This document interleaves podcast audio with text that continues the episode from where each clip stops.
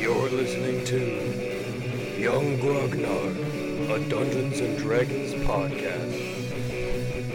A haven for all things nerdy and dungeonous. Enjoy.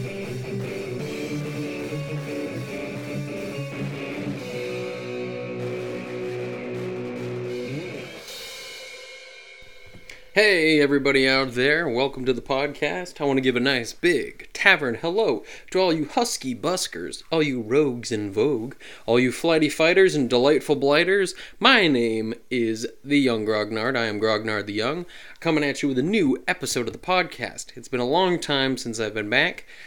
Uh, been really caught up with a bunch of stuff the usual stuff, but most of it's just working on my thesis and dealing with the typical social occasions you deal with in the holiday season. Um, but I'm back with another episode. I got a pretty cool topic today. Uh, one for all you nerdy dungeon masters out there, or people who just enjoy the game.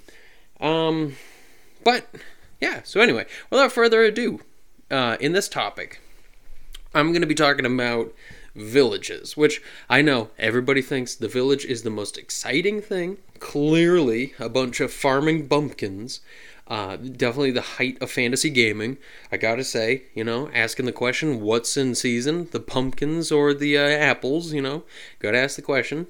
Definitely the most exciting part of setting of the game. Anyway, this is a part of the game that I think deserves a lot of attention, but also once you've got a good handle over how to do this sort of thing, you don't need to put as much effort into it each time around. And my history of building villages and towns and cities and all the things in between uh, starts with 3.5, which I know I talk about 3.5 and OG gaming quite a bit, but 3.5 in the Dungeon Master's Guide had a pretty ornate and very descriptive section on how to set up different levels of society and all the different government types. And 5th edition has done a pretty good job of including that as well. Whereas earlier editions, to be honest, I don't think actually gave too much attention, though they did end up putting out splat books for it. But in any case, when you make a village or you make a town or you make a city, I think the most important thing to think about is its economic uh, situation. Because politically speaking, it seems like usually villages and towns come together around a city. So you think about it, then what is it that separates villagers from townies from city goers? I guess. I don't want to say city slickers because that's. Anyway, um, so what is it economically that separates them? And I think that if you look at it as a matter of production uh, of goods and marketing and selling things, it feels like the village is sort of the bottom rung. It's the one that requires the least bit of skill, the least bit of training, um, and it's the position that requires, I guess, the least attention too. Um, it's the least specialized. And so by that I mean that this is where you have your woodcutters, this is where you have your farmers, you have your fishermen. It's all the raw material gathering folks. This is in comparison to a town, which is sort of where they, I would say, refine some of these raw materials. This is where, you know, you start getting wool. This is where you get things like crafted wood, sort of a, a um, lumber, um, like worked planks and whatnot. Whereas a city is sort of where everything becomes its final stage, the most specialized. This is where we get things like, I don't know, people who make clocks or people who make um, candies or cakes. This is sort of the place where you have the most ornate and specialized gear. This is where you get things like goldsmiths, you know? Um, whereas in a village, you have something more like a blacksmith, something very practical, tools that are necessary for the daily living. So now the question is what is the point of all this blabbing about crafting and economy? Well, it sort of frames how players can I don't know, interact with a village. You know, I think too often what happens is when we're playing games, we sort of just assume that villages and whatever sort of place we end up will have all the amenities we might need. But when you think about it, a village might not have the capacity to take care of strangers and travelers. You know, I think we kind of take for granted the idea that every village has an inn. But what if a village doesn't have an inn? What if they're so off the beaten path that it's it's a hamlet or a thorpe and it's really only five big families that live out here? There's like 60 people in total. I find it hard to believe that they're going to have an inn. I mean, they might have a tavern, they might have a small general goods sort of store, but for the most part, I don't picture this place having like a, a full time blacksmith. I don't picture this place having, you know, any sort of uh, I don't know, a specialized craftsman. It feels like this is the kind of place where all they do is gather raw materials, and then at some point in time, a person comes through with a cart full of goods and they trade, or the people of town send somebody to go trade with other people. Now, this can be really cool because you think about it, a small location like this, with such a lack of means of protecting themselves or gathering their own stuff, could fall to the hands of, I don't know, a selfish merchant who's looking to make a buck by extorting the people of this town. Or you can deal with things like, I don't know, monstrous means. Throw out your typical uh, uh, orcs or goblins and have them intervening on the people trying to travel out of this village. Another important thing to bring up is the idea of you know, the law enforcement in a village, or guards, or, or who protects the people. Uh, in older books, and you know now it's become kind of commonplace. They explain the idea that there's trained civilians or citizen uh, uh, militia, where they're sort of just townies with weapons, and the idea that if orcs were to lead a raid on a small village, it wouldn't be people coming out in full armor and regalia and with you know proper training with fancy weapons. It would be you know, heirloom swords that so and so's grandpa passed down, and, you know, an old dented helmet from a battle that took place a dozen years ago. And these people would be fighting, but not in any major trained way, you know? And again, what's cool about this is it makes you think about something like uh, one of my favorite movies, if not my favorite movie, but uh, The Seven Samurai you know, it makes you think that the premise of the movie being that a small town or village is under attack by a group of barbarians who pretty much seize control, and the people of this village wish to seek protection. But the problem is, is they don't have enough money nor honor amongst their people to be able to request the assistance of somebody so brave as a samurai. And so, you know, what ends up happening in the movie is they meet a samurai who's sort of like a ronin in the in the sense that he is willing to help without getting paid. He's willing to almost sacrifice his status as a samurai to go help these people when nobody else would. And they assemble a ragtag team of samurai who are willing to put aside you know what is societally acceptable for a samurai to do in order to go help a village that truly needs it. And you know i think that's what happens a lot of times in d&d games is you know a group of villagers who don't have much money to spare beg for help and while super important adventurers or big name adventurers are out fighting greater evils it's ragtag adventurers who come to the village and go to save people you know it almost feels like there's a natural progression for players to start in such a small scope and go from a village quest to a town quest and then end up in the city. And to be honest, I'm kind of okay with how that progresses, you know? It almost makes sense to me that the people who would need help the most would be willing to accept the help of anybody, you know? And much in the same regard, I don't imagine world ending terrors coming and assaulting a village. Because, like, what's in that village? You know, what, what is there really to be, ga- to be gotten? But it does make me think also of the idea that a small village is the perfect place for something important to be hidden because it's such, you know, a, a meaningless or I don't know, valueless place, it almost seems the perfect spot for something important to be hidden.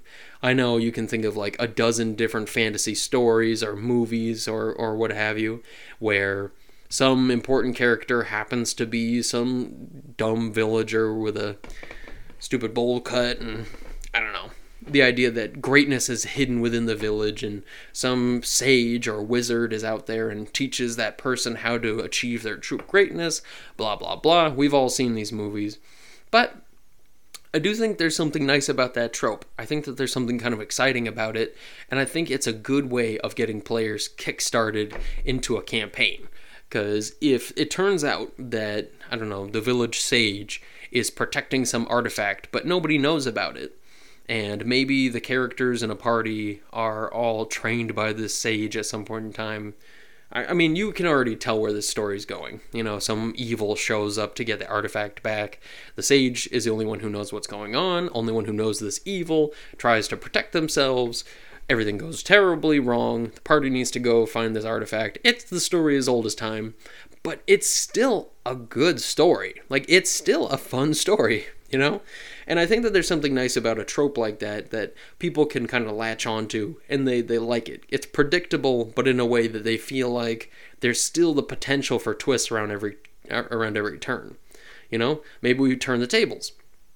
What if some great evil is hidden away in the village? And instead of a sage protecting it, it's actually some evil beast that's protecting their precious. You know what I mean?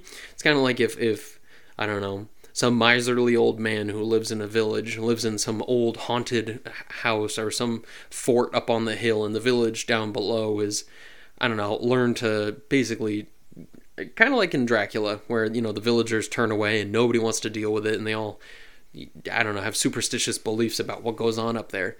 You know, that's another example of what happens in the village. You know, there's no great explorers. There's just townies with superstitions. You know what I mean? Um, before we move on to the next point, uh, we have a word from our sponsor. Ho ho ho, all you party people! Who's ready to get swole for the holidays? New from Judd Beer comes the Protein Judd. Protein Judd incorporates 12 entire eggs into one 12 ounce can. It's disgusting, but it'll get you the muscles you need to get them ho ho ho ladies. Be prepared to fend off waves of hot babes with new Judd protein drink. Judd, just drink it. And we're back. All right, well, that was a wonderful ad from our friends over at Judd Beer, a wonderfully fictitious company that, yeah, I mean, it's Judd Beer. That's what it is. But, anywho, back to the village. So, when we're talking about villages, I think another thing that deserves to be mentioned is, and something that I think comes up a lot in in old school gaming, where you know healing is a little harder to come by and damage done to a character is a bit more deadly. You know, something like fifth edition, there's really no major need to go find a healer after an adventure, because I mean, apparently you go to bed, you get all your hit points back, and you know. But when you think of older editions, and you think about how hard it was to come by health, the idea of having a village priest was something that was, I don't know, I, I think pretty interesting. Because you think about what was possible for that priest. Perhaps they didn't even have spells like a cast. Maybe they didn't have any levels of adept or, or cleric or what have you. But maybe this was just a particularly religious person, you know? But it just makes you think about the idea of how dangerous it would be to get into combat out here in the outskirts, out where there isn't much civilization to cling to. You know, it makes you think about the dangers that would come along with it, and it makes you think of potential adventure hooks. What if the local sheriff got attacked and he's barely clinging on to life. He's bleeding out, and it's up to the adventurers to try to hurry him on horseback or what have you to the nearest town to get some sort of aid, to get some sort of uh, some sort of healing. And when you think about it, uh, what if that wound was uh, given to him by I don't know, a werewolf or a ghoul or a zombie or something even more treacherous or evil. The idea that when the party is on the road with this corpse, what if it comes to life? You know, what if it comes back and it's a shadow or it's a zombie or a ghoul or a wight or something, you know? And then the party's stuck on the road with this. But it also lets them think that there's something dangerous out there in the wilderness. It definitely makes for an interesting introduction to a game. You know, you could picture the party showing up in town, and when they're at the inn, in that wonderful cliche beginning, somebody rushes in and screams that the sheriff needs help, and they need somebody to take them to the nearest town, and the party immediately leaps up to help. That's a really cool introduction to a game because it makes them seem like heroes without having to say that there's so problem in town, and instead it's, I don't know, this one particular instance, which is actually sign of something worse. You know, what if the sheriff found some crypt? What if the sheriff, I don't know, was a cultist and something went wrong?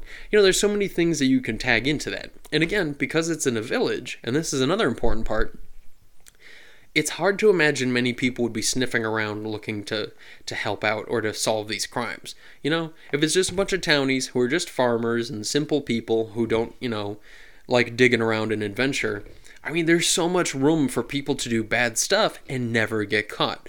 It almost makes me think of like moonshiners. And it's like if you're hanging out in the middle of the wilderness, in the middle of nowhere, I mean, who's going to come and see? Who's going to come and find these things? So, in the same regard, if there's a whole village of cultists, which has been done a few times before, but what if there's a whole village of cultists? This makes me think of the uh, cult of the uh, reptile god there. Um, but that's a really good example because, you know, it's such a remote location that the only way for people to be able to take care of this situation with the cult is to go, I don't know, in like small groups. It's not something that's well known about. It's a it's a village. It's not some big huge population of people. It sneaks away, it's hidden away. People can't really tell that this is going on. And again, when the party shows up, they're the only ones to be able to to take care of this because there's no militia, there's no king to enlist the help of heroes. It's just a village and a bunch of honest villagers who genuinely need their help. Um, but lastly, I'll say the last thing I wanted to talk about is the idea that a village is sort of the starting point for any civilization, you know?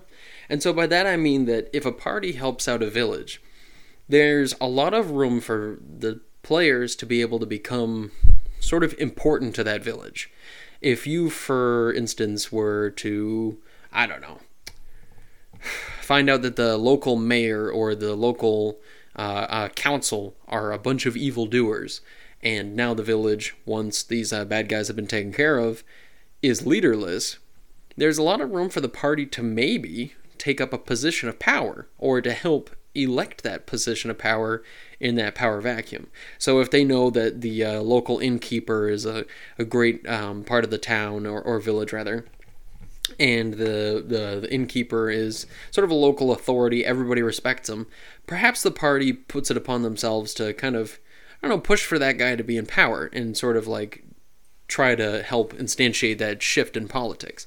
Because the politics around here are sort of simplified, it seems like there's a lot more room for the party to act as as a hand in all of this, you know? Um, and in another respect, the party themselves might I don't know, help stimulate the economy enough or help push politically for this village to grow in size. You know, when you're dealing with a campaign that has longevity and, and years of in game time, you could imagine saving a village from some sort of situation and maybe you instantiate the uh, the rulership of that innkeeper like i'd mentioned and under the rulership of this innkeeper the town prospers i mean the village prospers rather. And maybe over time over years of adventuring the party comes home to this village someday and they see that the village has grown. It's becoming a town. Maybe over over a certain season tons of new people move into the village because they see how great it is or maybe the party i don't know deals with some issue in a in a haunted wood or some issue in a mine.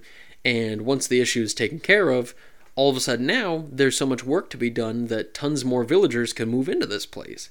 And thus the economy grows and you know the place grows population grows and it becomes a point of interest. And it's cool to think that you can give the players that sense of satisfaction that they helped do this and they were the ones who sort of pushed for this to happen you know? And it definitely lends itself to letting players feel important feel like their actions have repercussions and i don't know you tell me right now that you think that that group of players wouldn't be so pumped to think that they kind of helped with such progress. Even though it's a, you know, a village in a board game that doesn't really exist, it'll feel real to the players and they'll develop a sense of, I don't know, sort of a sense of real completion or real growth. You know, they'll feel important in that sense and they'll grow to truly admire that location. Even if it is just a village, it's their village. But on that note, I'm going to sign off. So, uh, with that, I'm going to say everybody should go check out uh, two podcasts. Go check out the old uh, uh, Radio Grognard. Um, it's pretty much one of the inspirations for why I even picked up doing these podcasts in the first place. And go check out Mark C. Walring's The Yawning Owl Bear podcast. Um, you know, honestly, I have some differing opinions with him on his podcast, but he's got a lot of good stuff to say. He's got a lot of important stuff to say, and so go check it out. Uh, but on that note, uh, players, uh, you should go appreciate your DMs, and DMs appreciate your players. And with that, bye bye now. The music provided for the commercial in the middle there was the song Big Rock by Kevin MacLeod.